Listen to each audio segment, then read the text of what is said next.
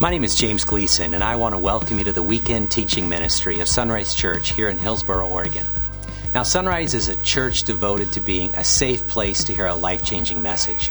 And our vision is to lead people in a growing relationship with Jesus Christ. And so every weekend we share a message of hope from God's Word, the Bible. Now, if you'd like to know more about discovering and growing in a relationship with the God who loves you, please take a moment to visit our website at w w w dot i sunrise dot com. Now from there, you can learn how to connect with the God who loves you. Then you can learn how to grow with others along the journey of life. You can learn to develop a heart to serve the least, the last, and the lost. And finally, you can learn how to lead others to know Jesus Christ on this journey of disciples making disciples. And so now I invite you to follow along with our weekend message as you discover the heartbeat of God.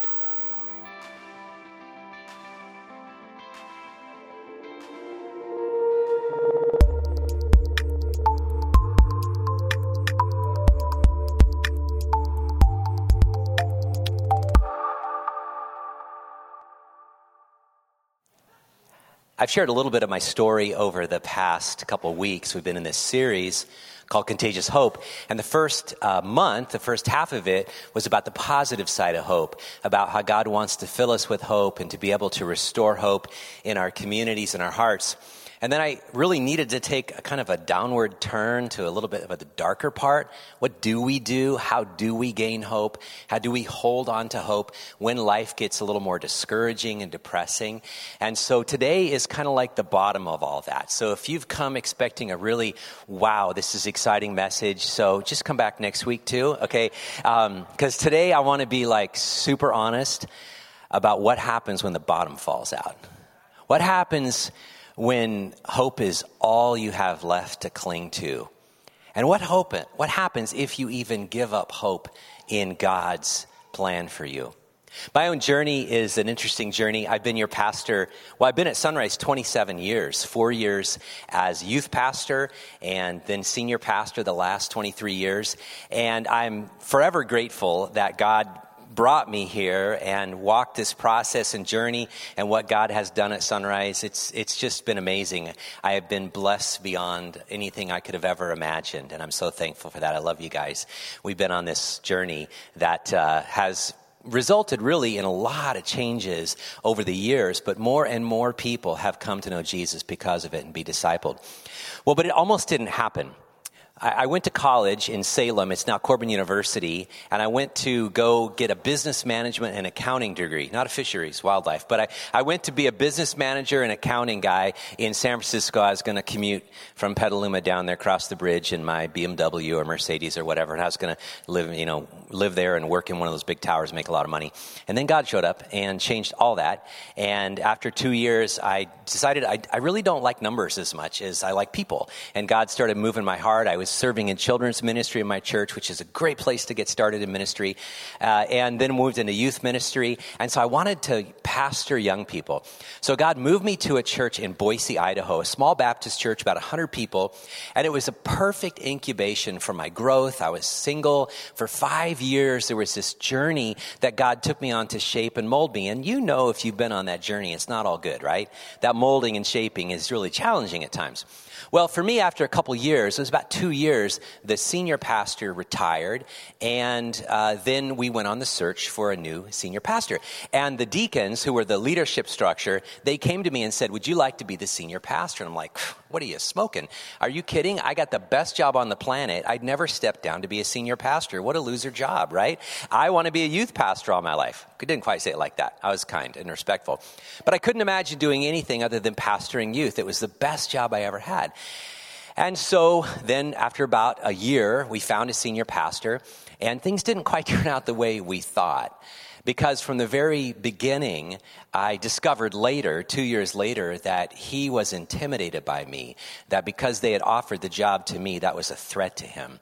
And so it started this long process of dysfunction. I didn't realize how unhealthy the leadership was or the structure was. The deacons would give me a job description and tell me to go do that. And then I'd meet with the pastor and he'd say, no, I don't want you to do that. I want you to do this. And then they would, the deacons would meet with me and say, no, we don't want you to do that. I want you to do this. And I was confused. Who am I working for here? And over time, um, I began to be a threat to him because as I would do ministry, um, things would work. And then he would do ministry and it wouldn't work as well. And he began to be jealous. He sat with me one day and said, "You're killing my ministry. Everything you do is successful and everything I do fails. You're making me look bad." And I'm like, I don't understand any of that. I just want to do ministry. In fact, I remember once sitting down and go, "Well, I'll teach you some marketing. I'll teach you some things like that. I'll teach you how to plan and organize and if you want to." And, and that was offensive. And it was just chaos. I'm young. I don't know what's going on. I'm passionate for Jesus. I'm discipling young people. People are coming to Christ. At one time, we had about thirty, thirty plus youth in our church. That's about a third of the church was in our junior high and senior high ministry. And we had our own space and we were doing events and people were coming to Christ and being discipled. But, you know, it was just a threat. I didn't know and I didn't understand that he had what's called a scarcity mentality, which is basically like if there's a pie, if you take a piece of pie out of that, you took that person's pie and you're a threat because they want that piece. And I'm an abundance guy, which means uh, here's a pie, there's a pie, everywhere a pie pie. Let's go get pies, right? Except at a church potluck, I'm a scarcity guy because I want to get my dessert first because I know how that works, you know. But other, in life, I just like, let's just all be blessed, right? Let's serve one another. Let's let's praise God when good things go on anywhere. Let's pray together when bad things go on anywhere. Well, it culminated with this series of youth events. I, I was in a youth ministry training. It was part one, and then six months later was going to be part two. And so I'd already you know, put in my vacation or my uh, my conference time and um, everything. And he told me I couldn't go. And I said, "Well, okay, w- why?" He goes, "You can't ask me that. You just have to not go." And I said, "Well, I don't understand. I." I This was a, you, you, we approved part one, this is part two. And, and meanwhile, the church, it's not a full-time job. I'm working two days a week, ten hour days working on a farm. And that's good hard work. I mean, I love it. And, uh, and, and it's one of those things that was good, but I, I had to supplement my income. And this was doing some coaching and training of other youth pastors and was going to help me do that. And he said, "You can't go." And I said, I, I don't understand. I met with the head deacon. I said, "This doesn't make any sense." He says, "Well, let's get a meeting together." The deacon showed up at my home and they said, "Tell us about this." I said, "Well, it's part one, and you guys said yes, and part two." And they said, "What if we say you can't go?" I'm like, "What? I don't really understand what's going on here." I said, "Well, can I take my own vacation time?" And they said, "No." I go, "Hold on, you, you're telling me I can't take vacation and go do this?" I said, "What if I pay for it myself?" They said, "No." I scratched my head. I said, "Something's wrong here." And they finally said, "Okay, we'll let you go." I'm like, "Okay, thanks." So I went on this trip. And afterwards, I was staying at Mary Beth's house. We were, we were dating at the time. And I get a phone call on a Monday, and it was from a dear friend, and he called me and said, I, I just got to tell you what happened last night at church. The pastor got up and stood, a resign, uh, read a resignation letter, and he said that for two years he'd been keeping a record of all the times you had hurt and offended him and all the things you had said. Of course, he never talked to me about him. And, um, and he read it and said, "You have been trying to kill his ministry, and you want the senior pastor job, and so he's quitting." I'm like, wow. So I go back, and I meet with the deacons, and, and it wasn't true, but it didn't matter at that point because it had all blown up. And so I just said, well, I I, I got to go find the next thing, I guess. Now, I'm a planter, and I'm the kind of guy that, I've, I've been here twenty-seven years. I'm a planter. I don't just like move, right? You know, I want to stay. I want to see God work through the seasons. And so I was committed to that church. It took that to get me out of there. I was heartbroken. Well, in the middle of all this, you know, I'm reading the Bible every year. I've been doing that since um, middle of college. My mom got me that Bible that started me on the journey. And uh, I just happened to be reading in the book of Job. It's like, gee, thanks, God. That was nice of you. Um, and so I'm reading through Job, and I'm reading these stories, and yet somehow what, what God says is the peace that passes all understanding just washed over me. And I didn't defend myself. I didn't get angry. I just trusted in the Lord. I didn't have a job, and so I had to do, you know, lay carpet and paint homes and do all kinds of stuff like that, do some graphics work and, and whatever it could. And I'm, I'm on this journey of waiting and waiting and waiting. And that's how I ended up coming to Sunrise Church. And you welcomed me. It was the journey. But I'll tell you, it almost didn't happen because I was at the point where I didn't know if I should give up.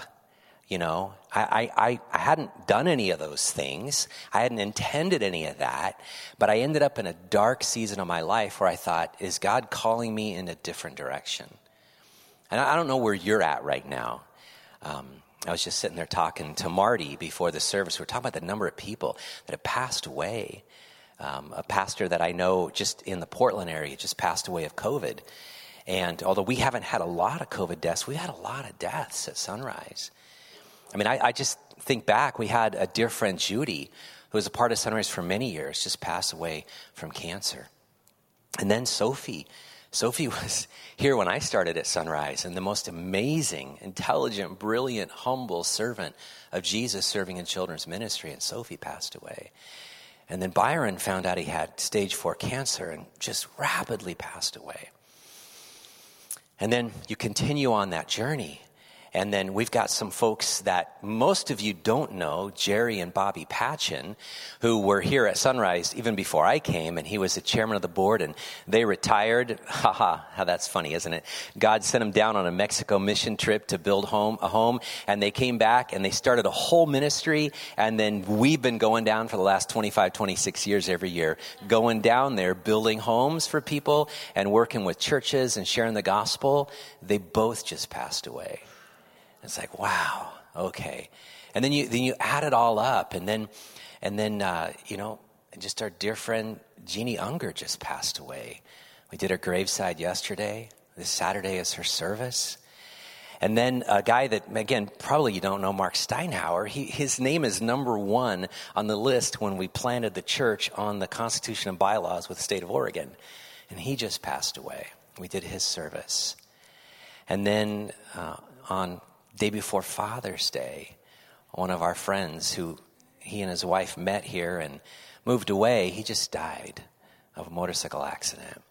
A young man, and, and they had a four-year-old and, and just a brand new baby, and, and she's alone. And you're like, man, what, what do you do when the bottom falls out? What do you do when it's not as you planned? And you had all these, but God, I thought you promised. I thought it was going to be like this. Where do you go for hope when it just seems dark? I mean, honestly, we've talked about this. You know, we don't like trouble. We run from trouble. We hide from pain. You know, we skirt any kind of struggle. I mean, honestly, how many of you would really like a bad day to show up this week? Anybody raise your hand? If so, we've got counseling for you, okay? Because any of us, if we choose a, a week where things were going well, you know, we got an extra check in the mail for something, and our neighbors reconciled with us, and our kids said, hey, thanks, Mom and Dad, and all that stuff that we're always praying for happened. We'd choose that over the bottom falling out. We know that. But sometimes the bottom falls out. And so what do we do? How do we have contagious hope when it feels hopeless? And and so into that story, I want to talk about the fact that we've had a lot of that, right? We've had storms. I shared this a couple weeks ago. We've had uh, global infirmity the last year with the pandemic, social instability. Just life has been crazy. Financial insecurity. We had racial inequality, political incivility. Here in Oregon last year, raging firestorms and then freezing ice storms. It's like, seriously? Is Revelation busting open? Are these demons going to come out of the ground or something? Because it feels like that, right? And then now we've got more fires. We've got drought. And, um, you know, it, it, it is a, it's an interesting time. My wife and I were driving this week and we're like, you know, what, what does it look like to correlate all that we're going through with what Bible says we're going to go through? Is it that season? You know, it's been rough on a lot of folks. So a natural question to ask is, where is God when the bottom falls out? Where is God in all of this when the world plunges into darkness? And so this is the question on the lips, on the heart, on the mind of the guy named Job in the Old Testament. You know, Job, his story is he's an upright man, he's a blameless man, he's a godly man. In fact, he's such a godly man that God points him out, his godliness, okay? Because one day Satan comes, the accuser comes, and he's roaming the earth, and you know, what he does, he lies and steals, he kills, he destroys, that's his mission.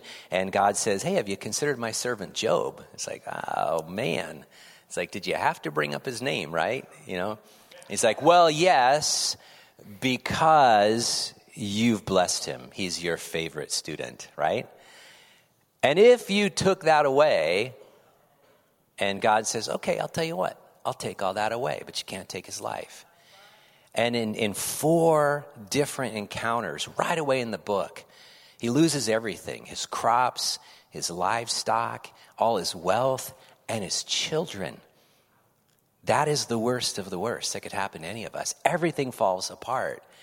And, and it says this, I love this, this is Job's response in chapter one. Job stood up and tore his robe in grief. Then he shaved his head and fell to the ground in worship. He said, I came naked from my mother's womb, and I will be naked when I leave. The Lord gave me what I had, and the Lord has taken away. Praise the name of the Lord. In all of this, Job did not sin by blaming God. We see that song, Blessed Be Your Name, that comes from here. Matt Redman, he and his wife Beth wrote it after the Twin Towers fell in nine eleven, and it correlated that, that when all of everything falls apart, when there's incredible chaos, can we still sing, Blessed Be Your Name? This is what Job said in that moment. But the story doesn't end there, because then Satan goes back to God, and Satan's like, well, yeah, you just won't let me really dig in deep. God says, okay, I'll back up even more. And so Satan comes, and at the end of the day, Job is sitting in ashes with boils all over his body and intense pain, and he's scraping it off with pottery. And his wife looks at him and says, why don't you just curse God and die? And that's not the worst. It gets worse. He's got friends that show up, three friends. Now, the best thing they did was they sat there for days and not said anything. The worst thing they ever did was they opened their mouths, okay? And they started giving him advice. Because like you and me, they had the basic understanding, hey, good things happen to good people, bad things happen to bad people. And to some degree, there's reality to that. I mean, you know, but but let's just be honest, sometimes it doesn't work that way. And they're like, uh, Job, you had to have sinned. You had to have done something wrong. Job's like, no, I didn't. I didn't. And Job's defending, you know, his honor and his integrity and his holiness and all that, but somewhere along the line, their repeated badgering of questions digs deep into his heart, and he begins to grow bitter with God. And I want to take you to Job nineteen. It's a lot of verses, one to twenty-seven, but I want you to hear the pain and the loss in Job's heart and what comes out of his lips when he's finally just devastated and he feels like everybody, including God, is against him. Because that's how it feels sometimes when we're at the bottom. Let me read these words. Then Job spoke again. How long will you torture me? He's talking to his friends and their words. How long will you try to crush me with your words? You've already insulted me ten times. You should be ashamed of treating me so badly. Even if I have sinned, that is my concern, not yours. You think you're better than I am, using my humiliation as evidence of my sin. But here it is. It is God who has wronged me. Now he's reached the bottom. Now he's bitter with God. It is God who has wronged me, capturing me in his net. Look at this. Look what he says. I cry out help, but no one answers me. I protest, but there is no justice. God has blocked my way so I cannot move. He has plunged my path into darkness. He has stripped me of my honor and removed the crown from my head. Some people read the Bible, they go, I don't really understand the Bible, I don't get the Bible. And I'm like, this is as honest as it gets. This is as deep and as dark. This in the Psalms, right? You're like, man, can you say words like that and not get hit by a bolt of lightning? And it ends up in the Bible, right? God writes it down for us thousands of years later. He goes on. He says, he, God, has demolished me on every side, and I am finished. He has, well, look at this, uprooted my hope. God has torn my hope away from me like a fallen tree. His fury burns against me. He counts me as an enemy. His troops advance. They build up roads to attack me. They camp all around my tent. My relatives stay far from me, and my friends have turned against me. My family is gone. My close friends have forgotten me. My servants and maids consider me a stranger. I am like a foreigner to them. When I call my servant, he doesn't come. I have to plead with him. I love this. This is great. My breath is repulsive to my wife. Probably true. That's great.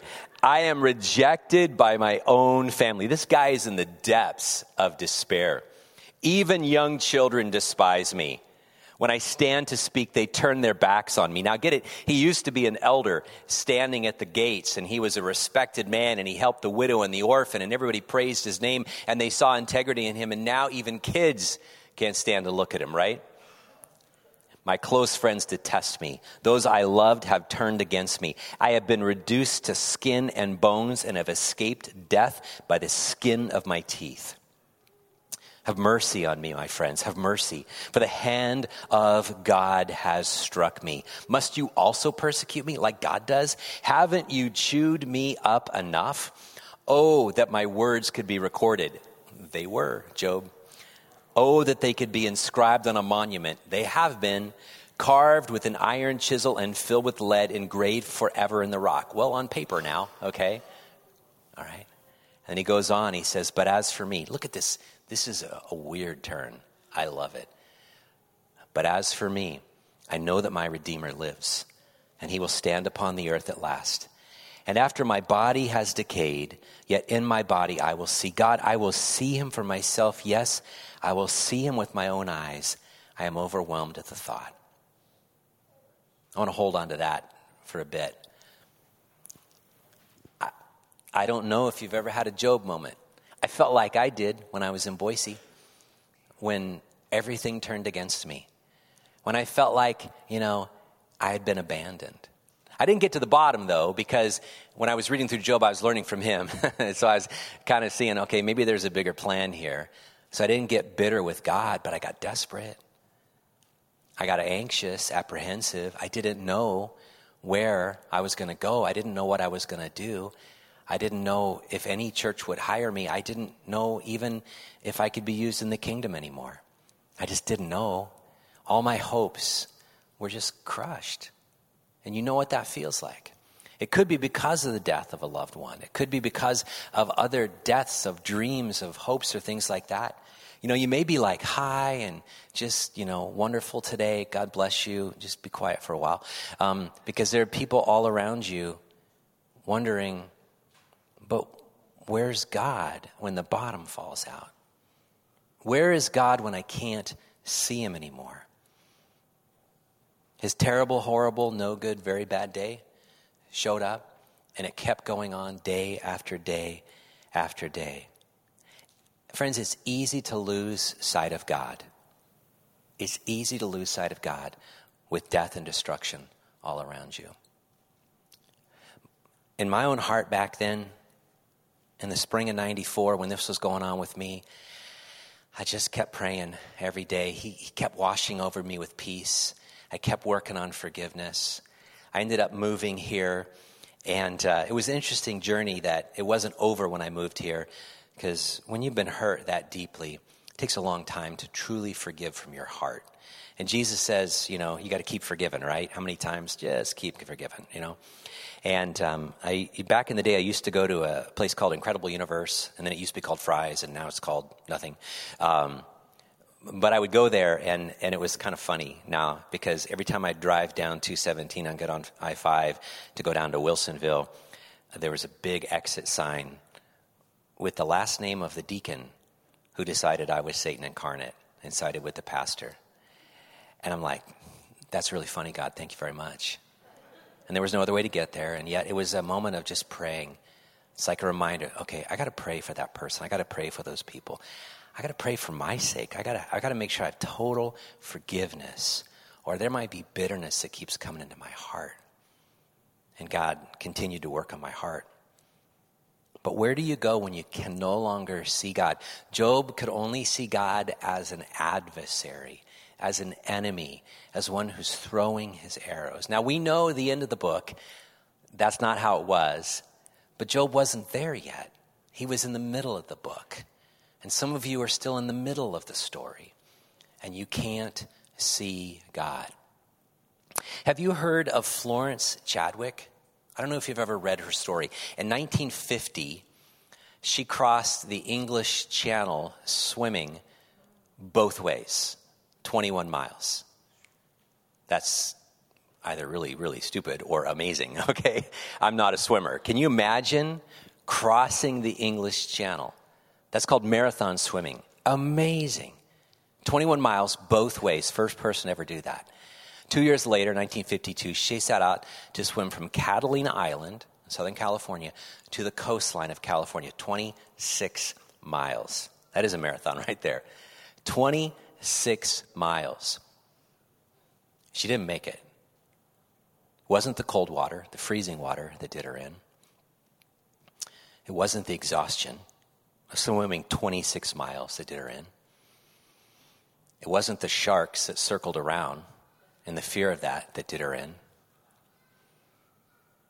It was the fact that fog set in and she gave up a half a mile before reaching her destination. And this is what she said when she got to shore. She was pulled out. She said, "I'm not trying to make an excuse, but I feel like if the fog hadn't been there and I could have seen the land, I would have made it. I would have made it."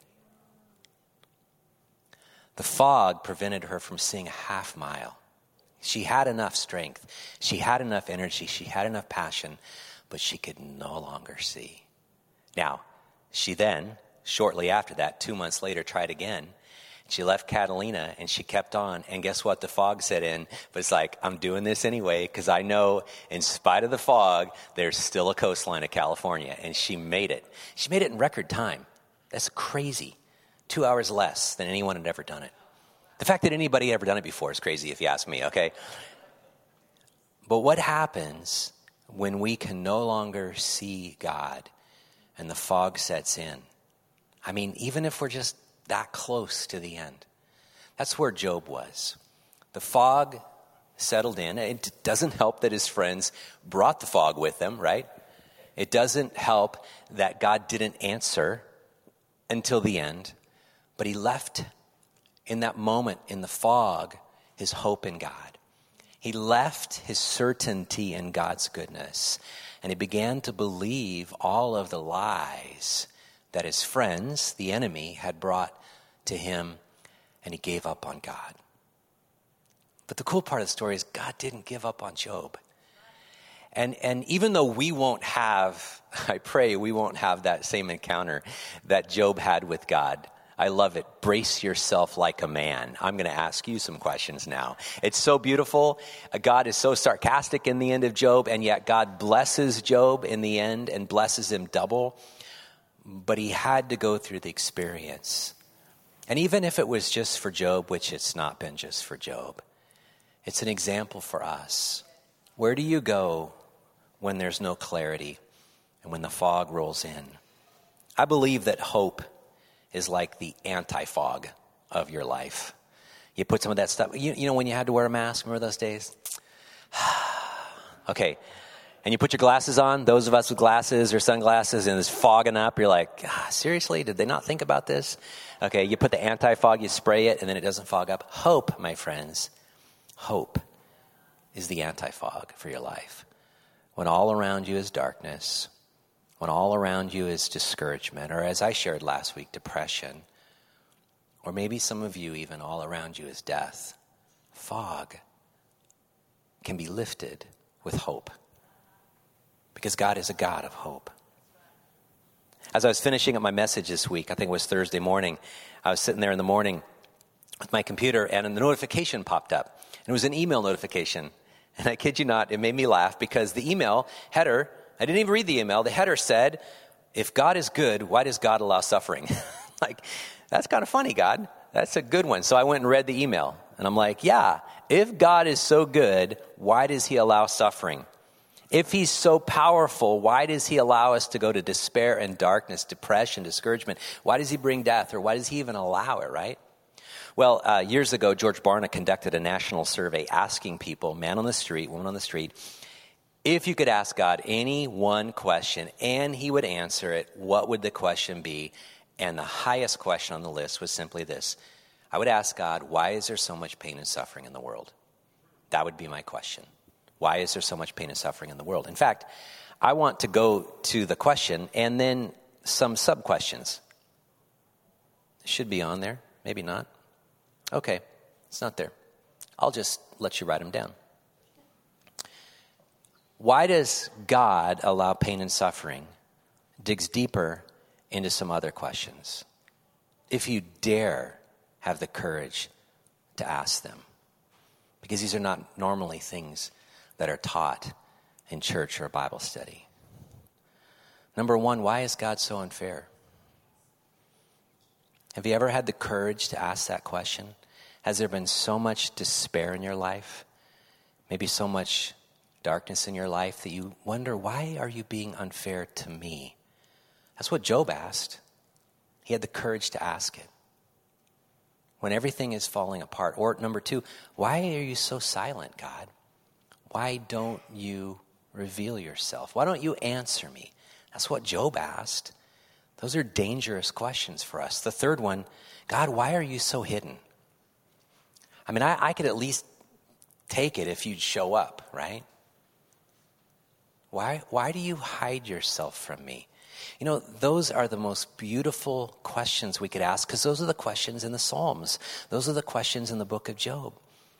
I would hope that you don't have such a superficial Christianity, a relationship with God, that you don't allow yourself to ask those questions when the fog rolls in. God, why are you unfair? Because that's how you feel, right? Now, we know up here he's not being unfair, but it sure feels like it, right? Do you ever allow yourself to express those true feelings to God and to your safe community around you? You got to be safe in that community to ask that question. Why are you so silent? Um, many believers throughout the years have gone through what we call the dark night of the soul, when it feels like, honestly, there's no God. And boy, quote unquote saints have gone through that. Pastors have gone through that. Parishioners have gone through that. People have got to the point in their spiritual life where they no longer feel the presence of God. Um, we'll go back to our C S. Lewis reading group. Um, we talked about this a number of weeks ago, that that's the best act of worship, when you can pray when you don't believe in prayer anymore. That's when the enemy's pushed back. That's when the darkness is blown away by light. When you trust when you don't trust anymore. When you worship, when you don't even believe he's there anymore. That's when God shows up at such a depth level that then when the breakthrough happens, you have a victory. You didn't abandon God in the darkness of the fog. You didn't give up a half mile from shore. But I'll tell you, I've been there. It's hard to pray when you don't think God is on your side. It's hard to worship when all you're doing is singing words that don't reflect your heart. But when you do it, and when God shows up, it changes everything, my friends. Have you ever had the courage to ask questions like this?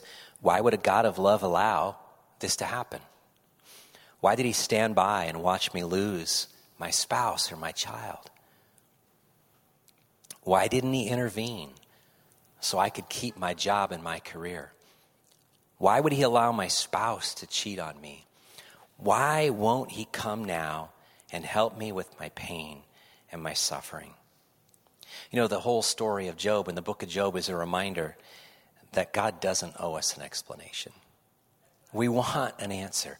We want to understand things we can't comprehend. We want to know the heart of God and the mind of God. But here's the most beautiful thing about Job that later shows up in that story of Lazarus. You know, Mary and Martha and Lazarus, dear friends of Jesus, and Lazarus gets sick and Jesus doesn't show up and he dies, and Mary and Martha both ask, you know, why weren't you here, God? Why weren't you here, Jesus? Because I know you could have fixed it.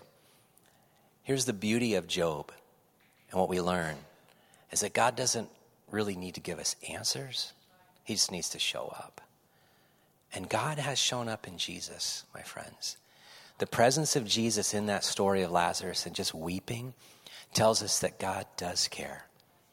When it doesn't feel like it, when it doesn't look like it, when God missed the appointment and didn't show up, God doesn't want to give us an answer. He wants to give us himself, because that just overrides any question we might have. In First Thessalonians four thirteen to fourteen, Um, I want to read this, and I'll just make a comment. We'll close. And now, dear brothers and sisters, we want you to know what will happen to the believers who have died, so you will not grieve like people who have no hope. That's the key right there. For since we believe that Jesus died and was raised to life again, we also believe that when Jesus returns, God will bring back with him the believers who have died. The key there, Paul writes to people who, in a very Greek culture, thought that the soul went into this weird holding pattern, stasis, for eternity, and never achieved anything beyond that. And Paul writes, so there's something better than that.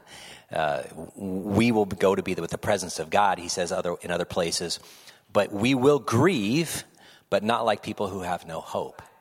I shared this yesterday at a graveside. But I want to I want to tell you this, I think in a bigger, broader way, it, it, it may not be a physical death. It could be a relational death. It could be any kind of death that no matter what happens in this planet, my friends, as a follower of Jesus Christ, you don't have to grieve like a person without hope, because we know that whatever God wants to do, he can do in greater measure if we trust him and walk, even when we don't feel like it, even when we begin to question his goodness, his greatness, his love, his presence in our life. When we put our hope in him, we have a hope that people of the world don't have. I mean, think about this. If you don't believe in God, if you believe that you're just some evolutionary accident of billions of years of the byproduct of mutations and just all these things decaying, and if you believe in all that, then your your life has no purpose in the beginning, because your life has no purpose in the end. You're just going to die, and the lights are going to go out, and that's all. And so anything you can do in the middle is making your own fake purpose. It's not real. What hope do you have? But if you're a follower of Jesus Christ, you have a hope. And the hope is that even though I grieve, for this one, the context is about death. But even though I grieve, I still grieve with a hope that God can resurrect my life, because he will resurrect me one day. He will resurrect my friend, my loved one, my spouse, my parent. He will resurrect my child. He will do that. But even in this life, he can resurrect dreams. He did it in my life twenty-seven years ago. And he resurrected hope by bringing me here to this church. And I'm just, I just want to tell you, don't let the fog roll in and give up hope. The fog will roll in, but don't let it cause you to take your eyes off of God, because he is a good God that loves you. And even though it might not seem like it right now, he has his best for you. And even if you pray and you don't feel it, and even if you worship and don't feel it, it's not a lie, because the truth exists apart from your experience right now. He is a God of love, and he will carry you through the darkest of times. Pray with me. Father, I want to thank you for the journey of Job, the ups and the downs and the crushing defeats, and then seeing you and understanding more. Because I, I know a lot of us have walked it. Some of us are walking it right now. Some of us have given up hope, even in you. So God, I pray that today, even though fog has rolled in and we can't see you, that we would not stop the journey. We would not give up, because you are there. And you will show up and you will reveal yourself, but it won't be in our timing, it won't be the way we want it to be, because you have a higher plan. And we, we won't understand it all. We can't understand it all, but we will see you face to face. We pray in your name. Amen.